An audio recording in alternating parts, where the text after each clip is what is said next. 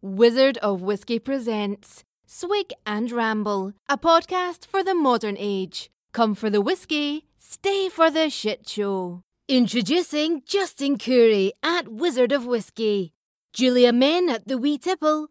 And now, pour yourself a drink and enjoy the show. I know I will.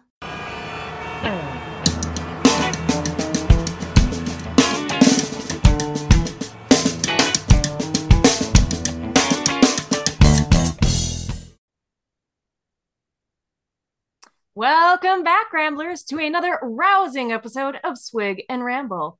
We're very happy to have you here.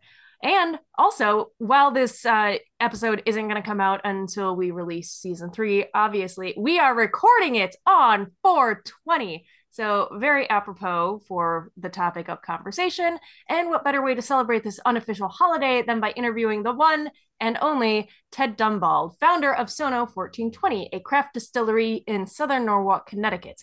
Welcome to the show, Ted. And thank you very much, Julia. Glad to be here. Well, we're very excited to have you here. And before we jump into what's in our glass and what showers our mashes today, I think we should start with a bit of background. So please tell us about Sono 1420 and what makes it stand out from the craft distillery crowd. Sure. So uh, you're right. Today is a, a, a, very good day for us having this conversation because it's actually the fourth anniversary of when we officially launched our business in, back in 2019.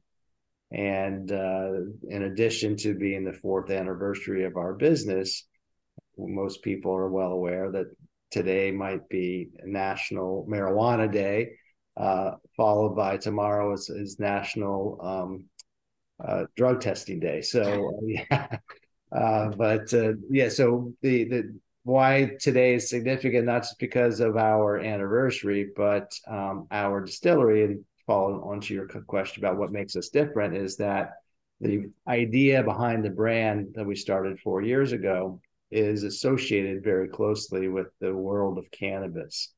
Um, under current federal regs, of course, marijuana is still illegal, although I think there's now 33 states that have legalized cannabis in one form or another.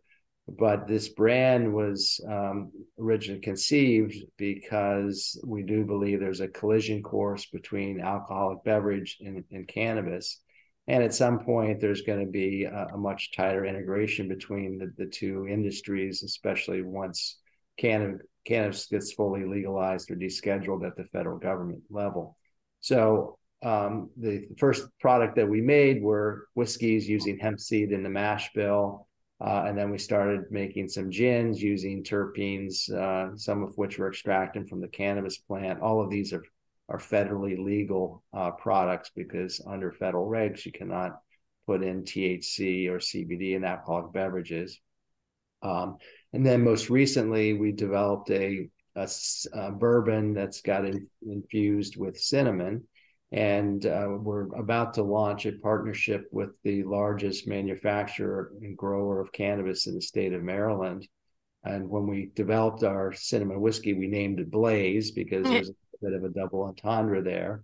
And we have the technology to remove the alcohol from our, our bourbon infused with cinnamon. And we're now going to be uh, replacing that with with, uh, with some THC. So um, Maryland's going rec uh, cannabis uh, as of July 1st. So if things go according to plan, uh, if you're in Maryland, um, you'll be able to buy our Blaze THC product, which will be a 50 ml nip size um, bottle that tastes just like our um, Blaze alcohol version, but rather than getting a buzz from alcohol, you can get a buzz from THC. So, anyways, that's it's. Uh, I'll, I'll, stop talking there because that's uh, probably more than you asked for at this point. But anyways, we're happy to be here. Thanks for the invitation. Yeah, no, that's a great summary background of obviously why we wanted you on the show because you're a craft distillery, you're local to Connecticut, which is where I am, and I just love your products. And I think what you do there is really cool um, and just different. It's off the beaten path, and I know there's always so much legal issues surrounding this whole world. So we might dig into that in a little bit. Uh, but let's start off with what's in my glass and what sours my mash. Justin, What's Uh, going on with you, my friend? You look a little rough. Yeah, well, a happy 420 to everyone who does imbibe. Uh, hopefully, very soon, our efforts here on Swig and Ramble will change the hearts and minds of those who still believe that this uh, fairly harmless uh, weed uh, could be uh, or should be illegal. Um, so we're gonna we're gonna launch the Swig and Ramble lobbying uh, effort for 2024. Uh, we're announcing uh, this week. We're gonna get on an elevator, uh, escalator in Trump Tower, and we're gonna do that this week. um, so yeah, uh, free the free the weed, people. Um, and let's let's on, on a very serious note for two seconds. Let's let's literally free the people because uh, people shouldn't be in jail for this. Plain Uh, and simple. Uh, at least at least decriminalize it so that people can actually get out of jail and get on with their lives. Uh, anyway, so uh, I'm drinking uh, Chateau water. Uh, seven minutes ago was a very good year. oh, So that's so lame. How take are a you swig so of that. sick?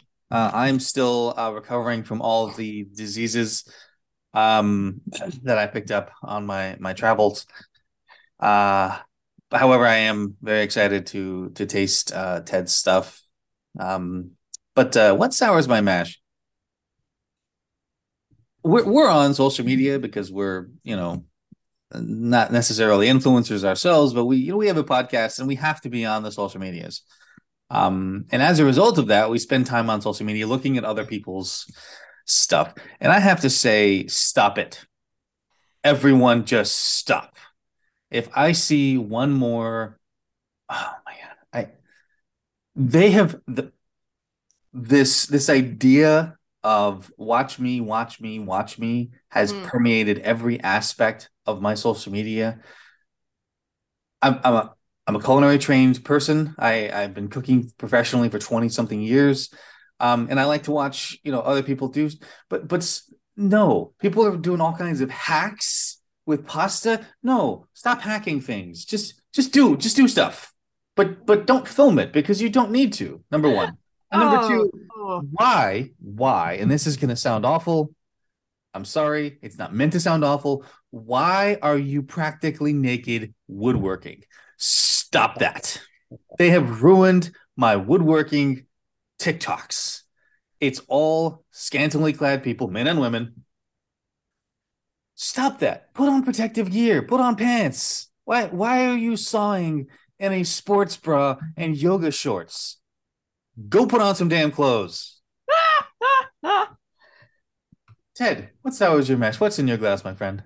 Well, in keeping with the the theme of today of 420, it's not a huge, huge problem, and it's not pervasive, but uh, it does a, a crop up on occasion. So, um, as previously mentioned earlier in, the, in this uh, podcast, you know, our our brand is built around um, this collision course between alcoholic beverages and cannabis.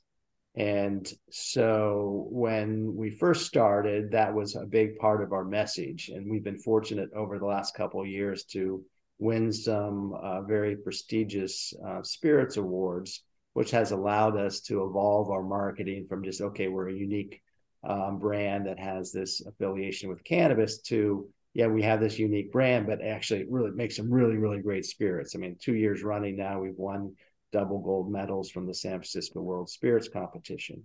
But invariably, I would say maybe maybe not 10%, but on occasion we will go into a new store, uh, typically a, a liquor store, and uh, as we um, attempt to educate the store buyer or the store owner about our products, the minute we mention hemp seed, they throw up their hands and say, "Oh my God, we are anti-marijuana! How dare you come in here with a marijuana-based product and get out of here right now!" And I kind of look at them and say, you know, I don't say this, but I'm thinking to myself because the customer's always right, and we don't want to get into a fight, but you know, you are running a, an alcoholic beverage uh, uh, establishment. And if you take a look at the history of alcohol and the damage it does to people, you know everybody you know every, everything in moderation right but there's there's an opportunity for people to overindulge in alcohol and it you know can destroy lives and it's there's probably a lot more examples of people's lives who have been destroyed by alcohol than there are examples of people whose lives have been destroyed by marijuana i mean there's uh, very few people and, and just the, the nature of, of the cannabis plant and the effects it has on your body, it really affects the more executive function functions of your brain as opposed to those more uh, pri- um, primal uh, functions of your brain. So no one's ever died from an overdose of cannabis because it doesn't stop you from breathing like some of the other drugs out there. And it's very difficult. Most of the research says that people can become addicted to um, marijuana, but it's more of a psychological addiction as opposed to alcohol, which is definitely a you know physical addiction if you um, allow it to, take over your life. So that's what uh, sours my mash. That you know people still have these very closed minds. They're they're you know involved or they make their living from selling alcohol, but then they are completely anti-cannabis and have very closed minds about uh, a plant that has actually some very valuable medicinal benefits for, for many people. So, anyways, I'll get off my soapbox after that. are you drinking anything this bright early morning? So, you know, one of the advantages slash disadvantages of my job is that we are constantly making new products here, not new products, but, you know, new batches of our, our products. And so um, part of my job is to do quality assurance. So this morning hey. um, we were making a batch of our strawberry lemonade haze, and so I, oh. I had to I had to make sure that uh, this latest batch met our, our, qualifications. And I think this afternoon we're doing another batch of our bourbon. So unfortunately, I'm going to have to taste uh, some of our uh, sample some of our barrels to make sure we select a proper barrel. And then yesterday we made uh, transfusions and then uh, we're making uh, uh, espresso martinis later today too. So yes i've got quite a few things in my glass. Well shucks that just sounds awful and who would ever want how your do you, job? how do you i mean how do you make it through the day frankly? Yeah, it's, poor it's thing really, i mean it's really tough oh my god speaking of strawberry haze though holy crap is that dangerously delicious it is it's it's a silent sleeper, man. Oh my goodness. I yeah. It yeah. tastes so good and so refreshing and yet there is alcohol in it. Is it vodka? Yeah, so for the most for the people your listeners that may not be aware of, of all of our products, we do have a line of of uh, ready to drink cocktails. So good. And the, the, most popular one is this strawberry lemonade haze. Uh, you know that if you're a cannabis person, you probably know about lemon haze or haze this and haze that. So that's where the name comes from. But it doesn't have any cannabis, no THC in it, but it does have uh, fresh lemon juice. It's got vodka that's been infused with fresh strawberries, and then we add a little bit of sweetness. It's it's, it's essentially a, a spiked uh, strawberry lemonade. And you're right, it's it's extremely delicious. It it weighs in at 14.2 percent alcohol. So, but it doesn't has a little bit of alcohol flavor. You know, tastes like a, a real cocktail. You know, a lot of the seltzers out there um, don't seem to. They're more like no non well, you know, non spirits. They're you know they're they don't, there's no alcohol in there. There might be five percent, but they don't taste like it. So ours are real cocktails, but they taste really good. And if you're not careful, you can can overindulge. Yes, we are a fan of alcohol and big proponents of weed on the show, but please always imbibe responsibly, kids. That's right. And um, or, or, or, or, or do one. That's an option too. Yeah, it's yeah. very true. Um, I like to think I'm making up for Justin's lack of drinking this morning by having three drinks in front of me. uh, because also I'm a little under the weather, and unlike Justin, who drinks water to get better, I drink alcohol to burn out the disease. So that's totally how that works, right? Um, so Ted graciously gave me um, some samples to try. Uh, so I have some of his threesome cocktails. Very punny. I love I love your witty naming. Um, but they are named thusly because it's basically an RTD that you just open up the three caps. It comes in a three bottle, like little nips. You unscrew them all. You can add them to a shaker or just chill it down in the fridge and then pour it into a glass. And then you're ready to go. So I have the ready to mix cocktail margarita, their Cosmo, and then, as he was mentioning earlier, their Blaze whiskey, which is the alcoholic version because we can't do THC drinks here in Connecticut yet. Um, and I have to say, all your products are great, really nice standards, good quality. I think I am most surprised by the Cosmo because I have not had a Cosmo in at least a decade. I think there was one night involving Cosmos and Appletinis early on in college, and that was it. I've never had a Cosmo or an Appletini since. So I was a little trepidatious because, you know, memories they they color your life experiences. But this is really freaking delicious. Let me let me just try it. It's a beautiful, beautiful pink color. Oh yeah. That is silky. It's not overly sweet. It's very, very nicely balanced. And this is just absolutely crushable. Like shit. If all Cosmos tasted like that, world would be different for Julia because I would probably be having those more. Um, the margarita is also absolutely delicious. Let's just have another wee tasty taste. Nice and tart. Is there salt in this? Because it tastes a little bit salty. No, we didn't put any salt in that, but that's you know maybe not not a bad idea. But if you're picking up salt, that's a good thing. Yeah, I mean, it might just be my palate first thing in the morning. Uh, I do taste a little bit of salinity. And then bouncing over to the Blaze, which, uh, as Ted said, it's their cinnamon bourbon. So the most prominent cinnamon whiskey on the market is Fireball. This blows Fireball out of the freaking water, I have to say. And you can tell it just based on the nose. You get real pure cinnamon on this nose. It smells like uh, like a simmer pot in autumn or baked apple pie with a lot of fresh cinnamon and nutmeg and beautiful baking spices. And I'm drinking this one primarily because, you know, it's whiskey and cinnamon, which have both healthy benefits in moderation. So, hoping that'll kick all my allergies into the dust. This is just delightful. It's not sickly sweet at all. It has just a nice little kiss of sweetness to it, that cinnamon really comes through. There's no harsh bite or burn from the bourbon. This is just perfectly balanced and perfectly delicious. If you don't mind me giving a little uh, mm.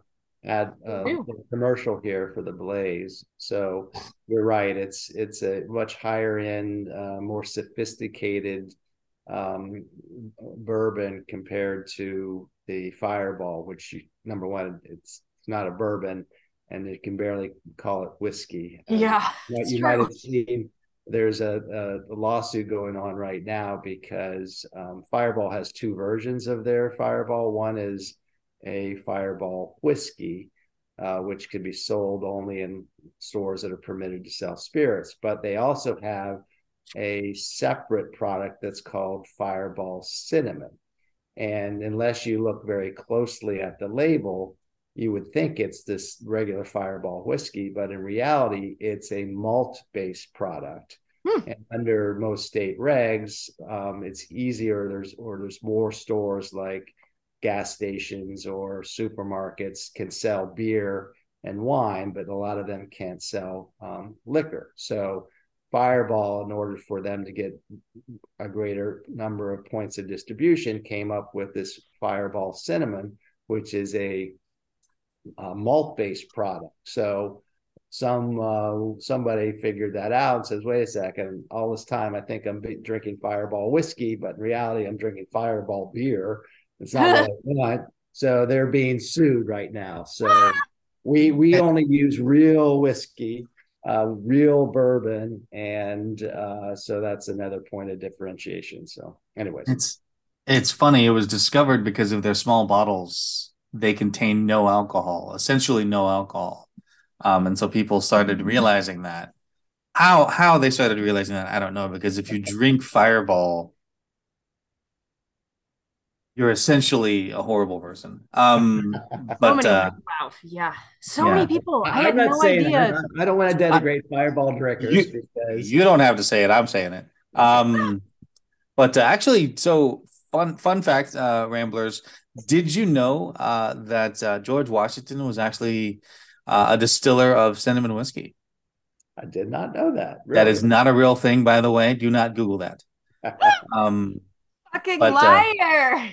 Like I, know, I, I knew. I like to occasionally slip in things like that because it's fun, and sometimes people will Google it, and then they'll they'll send me a. I, I, people have sent me messages in the past. You liar! I'm like, let's well, bring it down a notch. Speaking of George Washington, this Oh, is a true statement. He he did uh, was a hemp farmer way back when. So In fact, it was. Yep. Oh, shut the front door.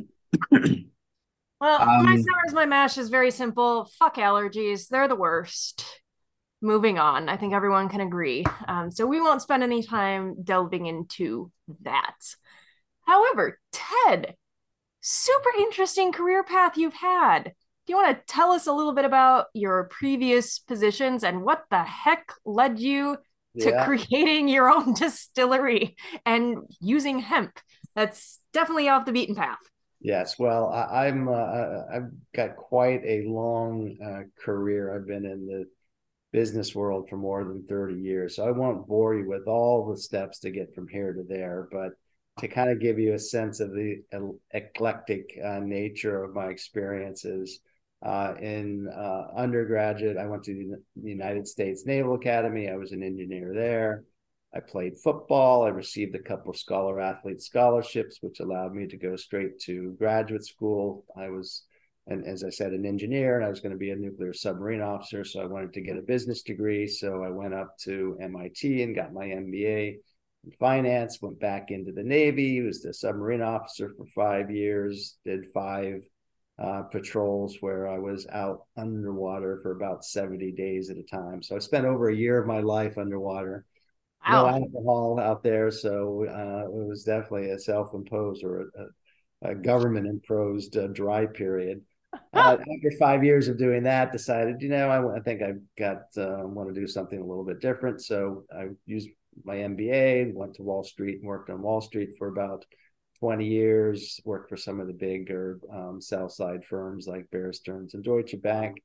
And then I set up my own business, uh, money management slash hedge fund. So we traded in lots of different securities uh, and started making some investments in private companies, which kind of leads to how, where I am today. So, about uh, seven or eight years ago now, I invested in a medical cannabis company located here in Connecticut called Cureleaf.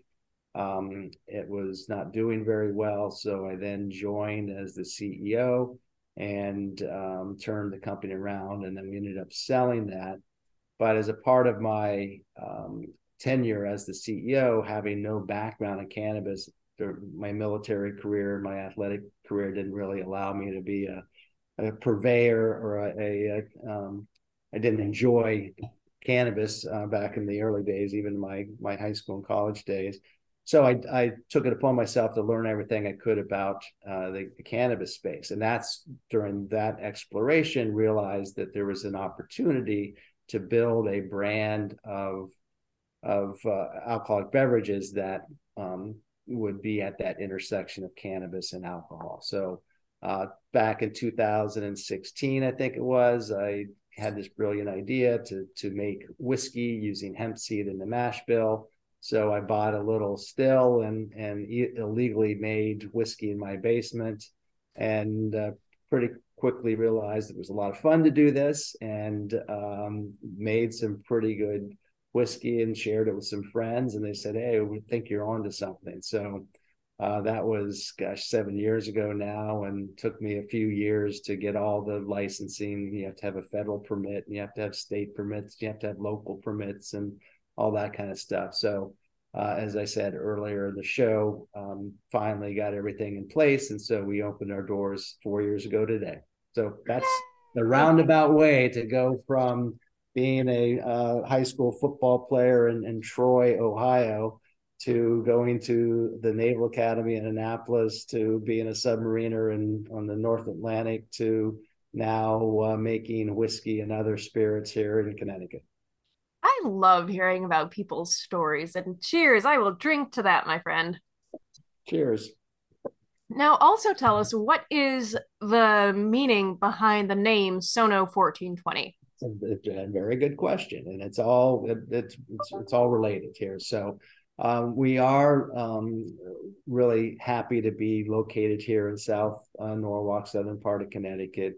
Uh, we're, we're, very involved in the local community, whether it's supporting uh, the first responders or local artists or other businesses here. So we wanted to celebrate that by incorporating Sono South Norwalk in the name of, of our business.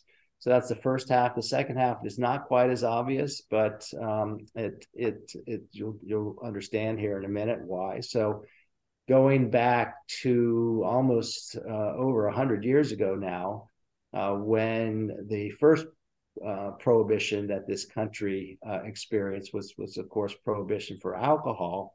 Um, in order to um, outlaw alcohol, the powers that be decided to pass the eight, to create and then eventually pass the 18th Amendment to the Constitution. So it was constitutionally illegal to manufacture and consume alcohol for recreational purposes uh, starting in uh, I think it was 1920.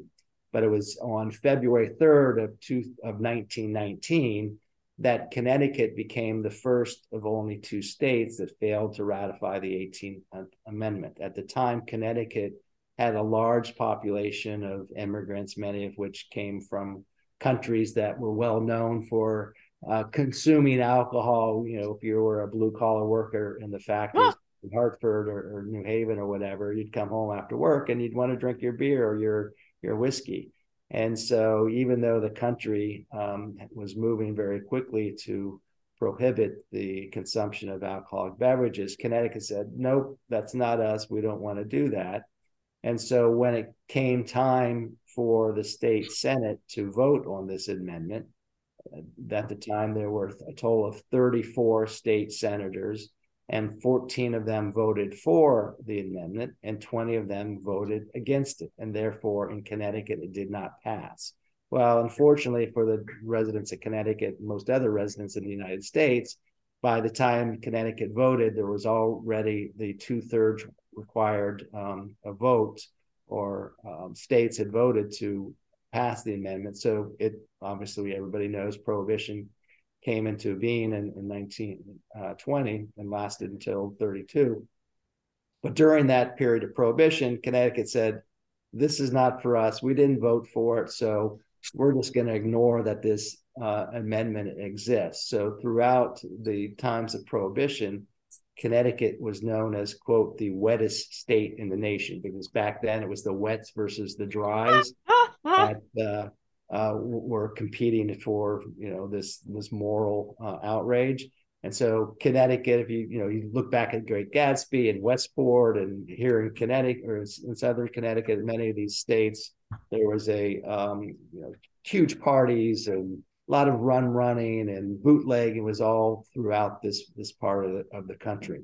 Um, and so that spirit of individual choice and and freedom from tyranny uh, we and plus we're obviously experiencing another form of prohibition in today's world when it comes to cannabis. So, in celebration of that and in a nod to our our, um, our forefathers here in the state of Connecticut, we decided to name our company 1420.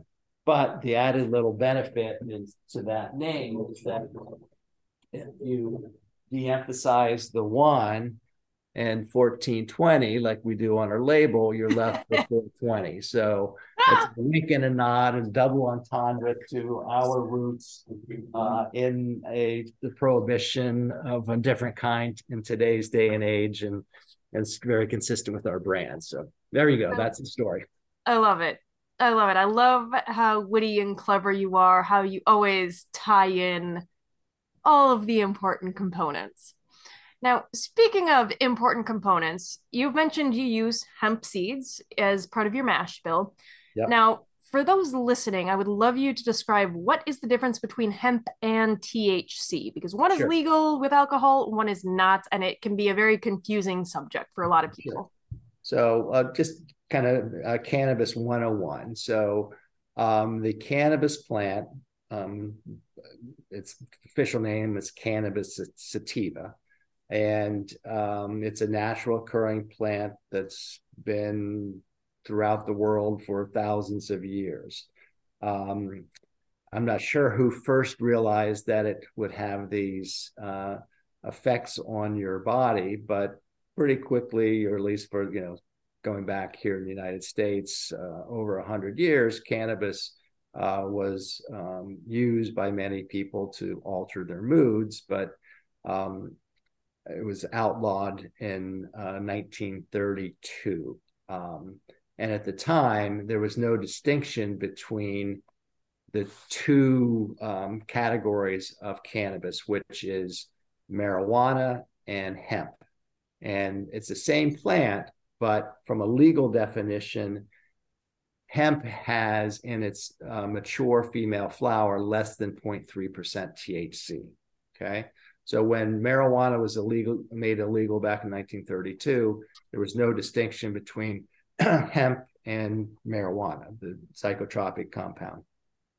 Uh, however, during World War II, for a short period of time, hemp was uh, re-legalized because uh, the cannabis plant, um, it, it's a, if it grows in the wild, it's a very long, tall plant that has really great fibers, and so the Navy was using hemp fibers to make um, ropes and lines to use for the ship. So during World War II, they needed these, so they made uh, hemp legal again for the production of of uh, lines to use on the Navy ships. Then after World War II, it went back to being illegal.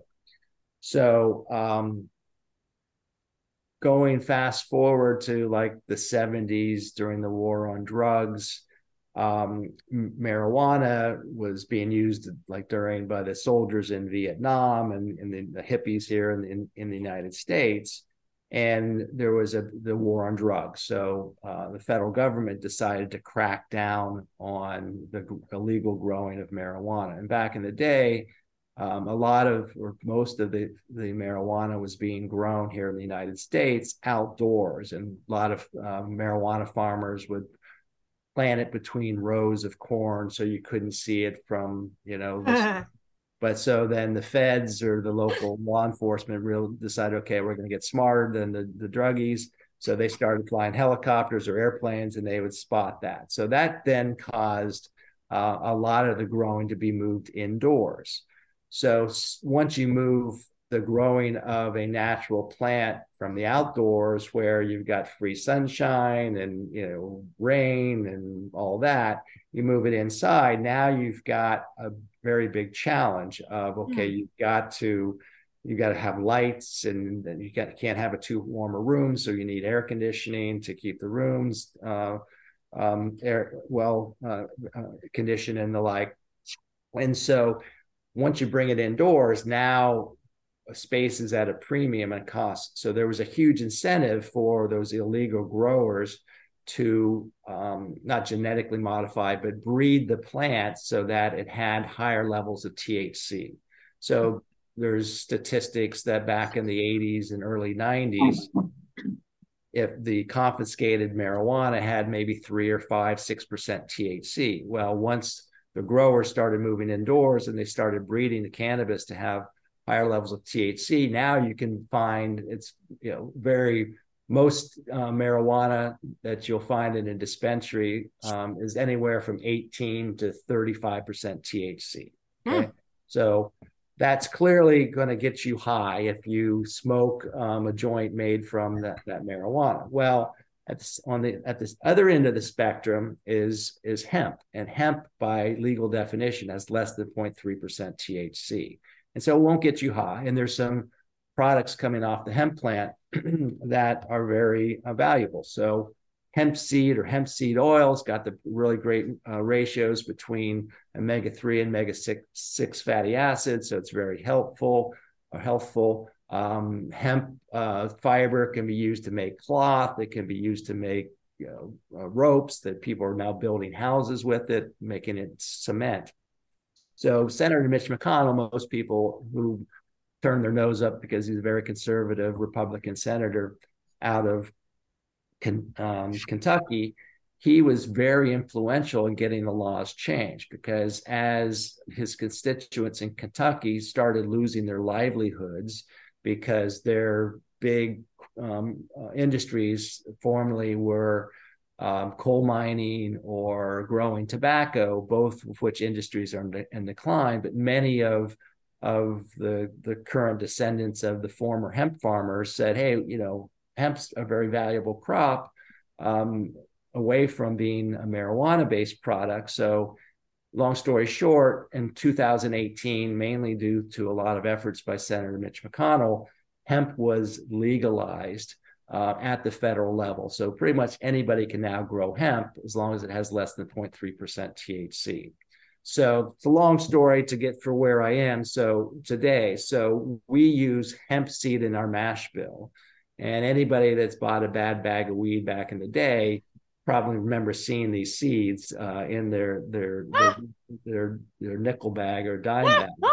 Um, and if you look at a hemp seed versus a marijuana seed, they look exactly the same because it hmm. comes from the same cannabis sativa plant. Um, and there's even if I you were to buy a marijuana seed, there's no THC in the seed because the THC or the cannabinoids are found in the flower of the uh, mature female plant. And there's two uh, in in the um, cannabis plants. There's both male plants and there's female plants. Where some other plants like tomatoes are um, uh, monoecious, meaning that they they're both male and female, so they can they can pollinate themselves. Where in in cannabis, you need a, a male plant to pollinate the female plant. Mm.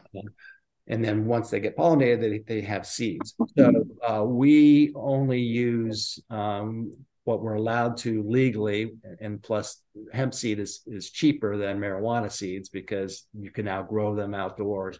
And so we we are able to now buy um, in bulk um, hemp seeds and or hemp hearts, which is uh, you think of it as sunflower seed. It's got a hard shell, and you, you, most people don't eat the full sunflower seed. They crack the shell off and they eat the the uh, sunflower seed. And and same thing with the hemp seed. It's got a hard shell. We have that hard shell cracked off, and then we use the the um, it's called a hemp heart to to um, cook into our mash bill. So that's a, a, a quick, maybe not so quick uh, rundown on the difference between marijuana and and hemp.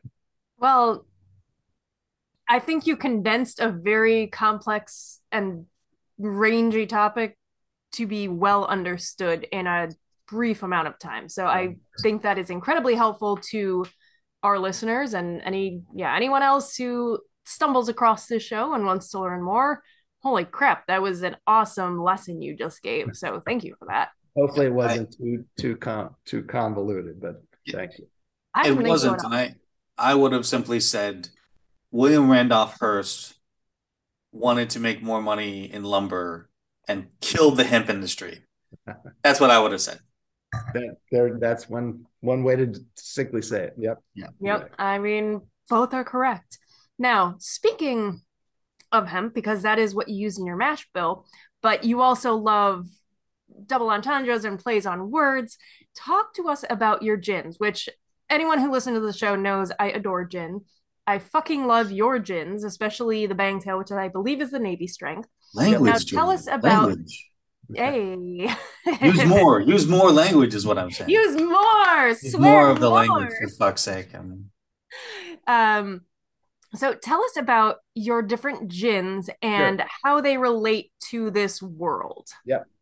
So again, we'll have to do a little bit of uh, cannabis 101. But in the world of, of cannabis, whether it's on the medicinal or recreational sides, most people that have any um, working knowledge of cannabis will know that certain strains of cannabis will might have different effects. So people, you know, talk about getting high. So you know they're really up, um, uplifted and you know energetic. For others, you get stoned, you get you know couch locked. So you just sit on the couch and play video games all day.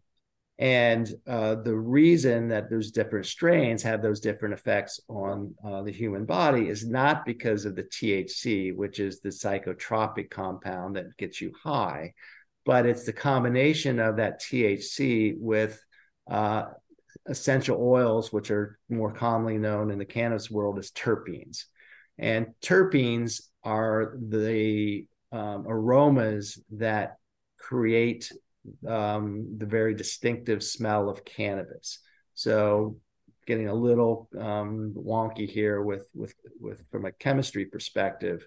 Uh, THC is a very large molecule. So when you extract it out of the the female flower, and uh, you concentrate it, it's super viscous, means it's almost like a solid at room temperature. It's really, really sticky.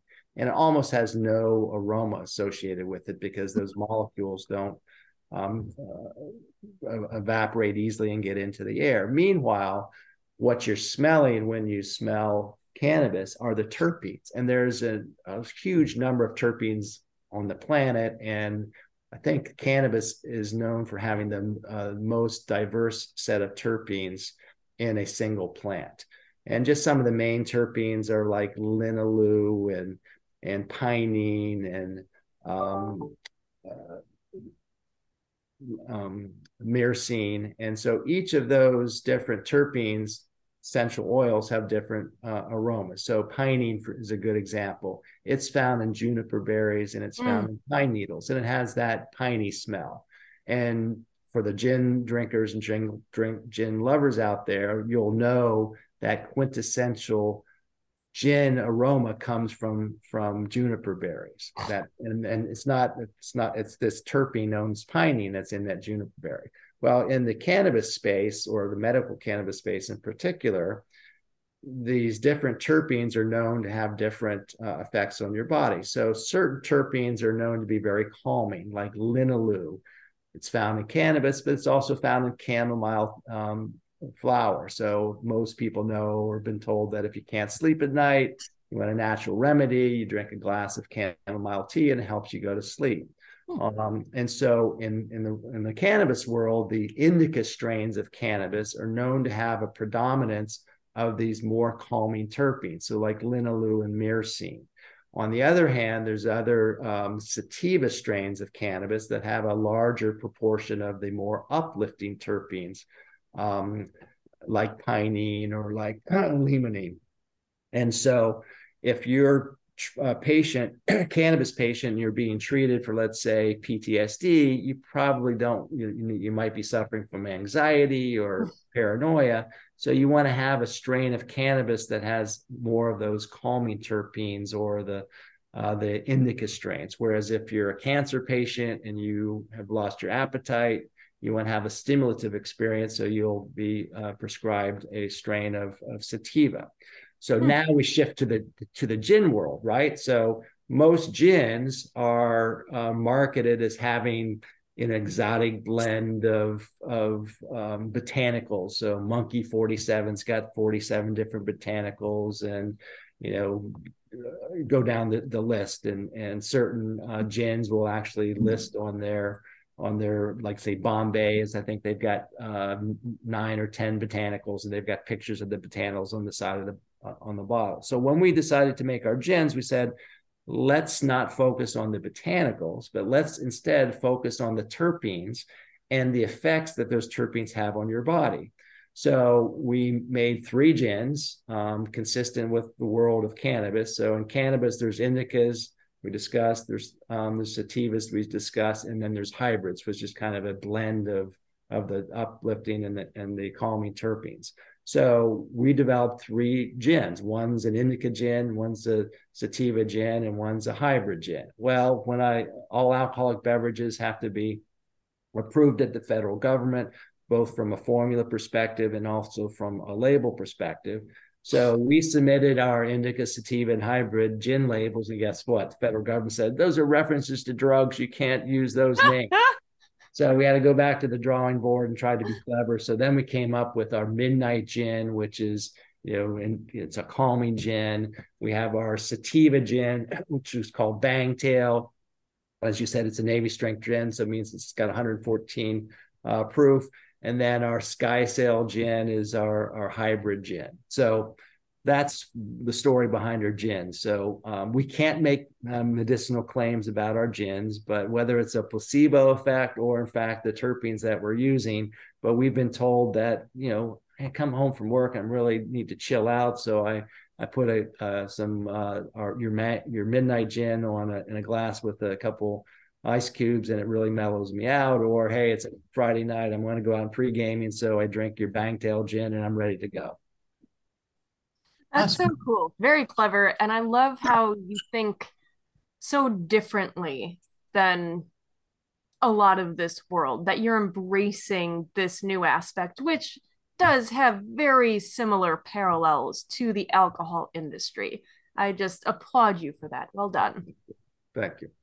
Well, I, you know, there's functional beverages are a thing now, whether it's, you know, uh, an energy shot or um, you know CBDs now um, because it's CBD is is um, if it's extracted from the hemp plant is no longer a Schedule One drug, so it can be incorporated uh, more readily into foods and into beverages, and so that's why you've seen a proliferation of these CBD products. Mm. But you, um, and, and unfortunately for me or for other people in the alcoholic beverage space, even though CBD is no longer a Schedule One drug, you would think that oh, okay, it's not federally illegal, so we should be able to put it into alcoholic beverages. And in fact, there's some research out there that seems to indicate that if you consume CBD and alcohol at the same time, the CBD lowers your blood alcohol content relative to not ingesting CBD at the same time, but hmm. without affecting the mood modification that you get from from alcohol. So you see, feel the same buzz, but the next day you wake up, you're not hungover because you you don't have as less blood alcohol. So hmm. um, I was very interested in in incorporating CBD into my my spirits, but I quickly learned that you can't do that because even though CBD is no longer a Schedule One drug, it's not federally illegal my regulator for alcoholic beverages is the Alcohol and Tobacco Tax Trade Bureau, TTB for short. And so they look to the DEA when it comes to THC. So the DEA says THC is illegal, so you can't put THC in an alcoholic beverage bottle. THC no longer regulates CBD, but the FDA raised their hand and says, wait a second, we are regulating CBD and we've not yet certified that alcohol mixed with CBD is a good idea. So you can't do that. So my regulator defaults to the the FDA for CBD, so I can't put CBD in in my bottle. So, oh, anyways, goodness, what yeah. a bunch of legal bullshit. Yes, I I spent a lot of times. I'm not a lawyer, but I'm I've had to train myself how to read regs and deal with the regulators, and so that's a big part of what we do here. Oof. Yeah, the the less sung parts of being a distiller and owning an alcohol company, all the red tape you have to go through. Exactly. Which which is all of the which is all of the tape. Um yeah, it's the TTBs, and I think I mentioned this the last time on on an episode where we talked about the TTB and the fact that there's three people trying to to um approve this application or that application and none of them talk to each other and none of them know what the hell they're talking about. So uh, i've been many distillers over the years complain why did this get approved? But 10 minutes later this other one didn't. Um, and uh, the ttb they do you know they do what they have to do but it's also one of the most unnecessary agencies in my opinion. Um, I, i'm not a you know, you know, let's get rid of all the regulation type of person, but it's it's it's one of the the more unnecessary uh, regulators in the uh, in the space. So if it wasn't such a pain in the fucking ass. Um yeah. So let's uh let's let's let's jump into some stuff here. If you're Ted, if you're you're sitting down, it's a Tuesday evening, you've you've had dinner, it's time to to kind of sit in the solarium in the library.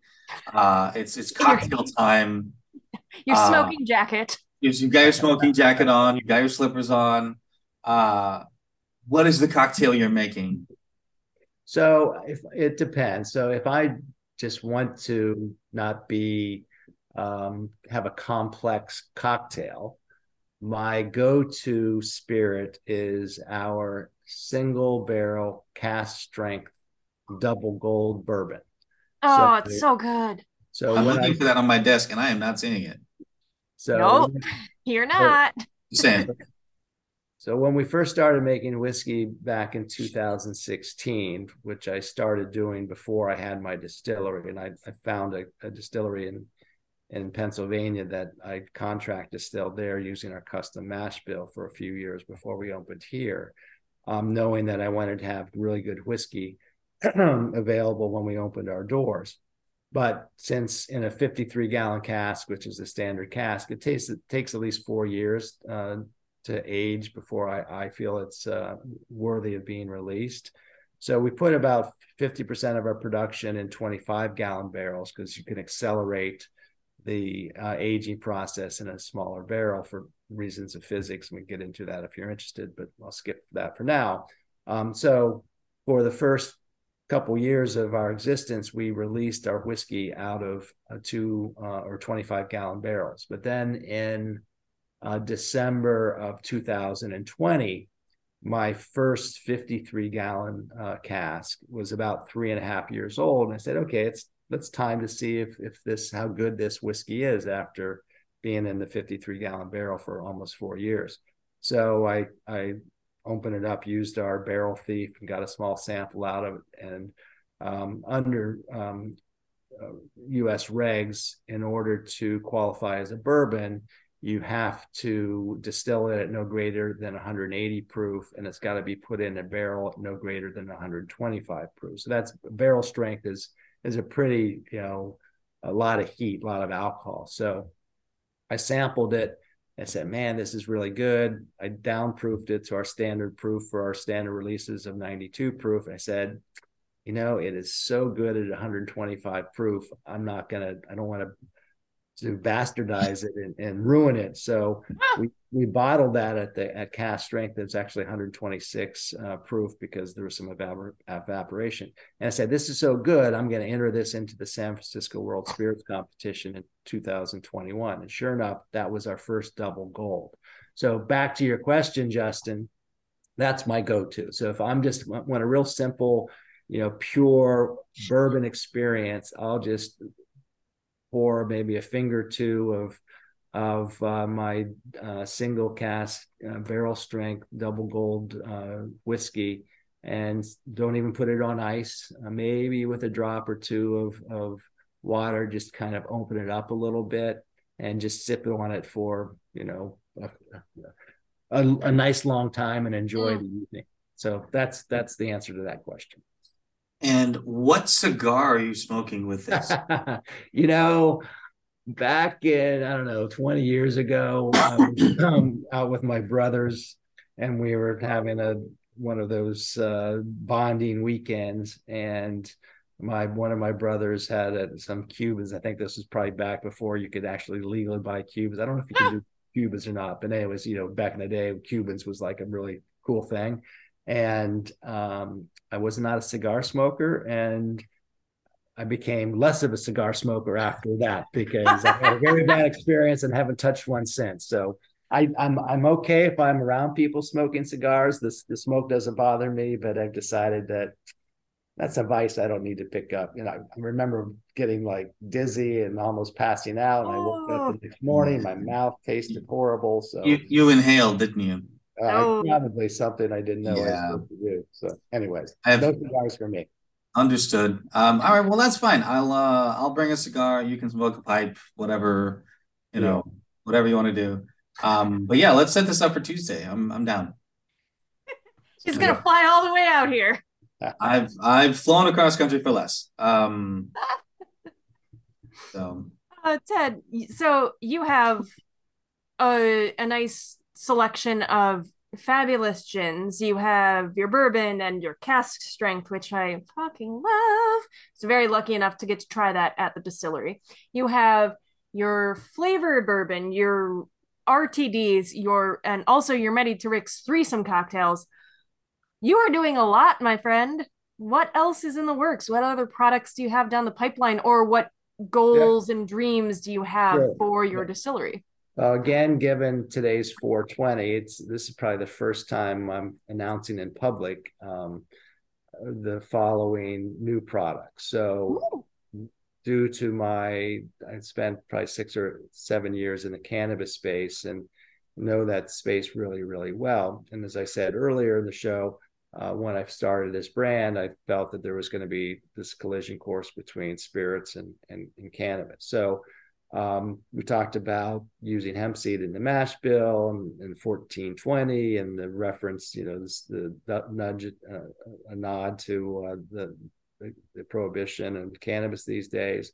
And our um, cinnamon bourbon's name is Blaze, and people that are, you know, cannabis friendly or probably know there's that's another um, reference to the cannabis space. And so um, in back of my mind, or maybe not even the back of my mind, when I first developed the Blaze whiskey, I realized that the flavor profile, which was really fabulous, um, we could probably engineer a solution that would allow us to extract the, the alcohol from the spirit to make it a non-alc product but then rather than using alcohol to get a little bit of a mood modification, we could add THC. And so now you could have a THC beverage. And there's in the can- cannabis space, there's multiple, you know, you can buy gummies in certain states, you can buy cookies, and there's some several seltzers out there right now. But I've not yet run across any spirits based THC product. So you think you know, you, t- you heard me ask me before. Justin asked me, you know, if I want to have enjoy. I sit down with a, a glass of my bourbon. Um, so there's nothing like that in the cannabis space. You know, you eat a gummy or you drink a seltzer. So my idea was like a blaze would lend itself really well to a THC infused non-alc version because federal level regs won't let you have both in the same bottle. So um, I was down in Maryland earlier this year, where I'm good friends with the largest um, grower and manufacturer down there.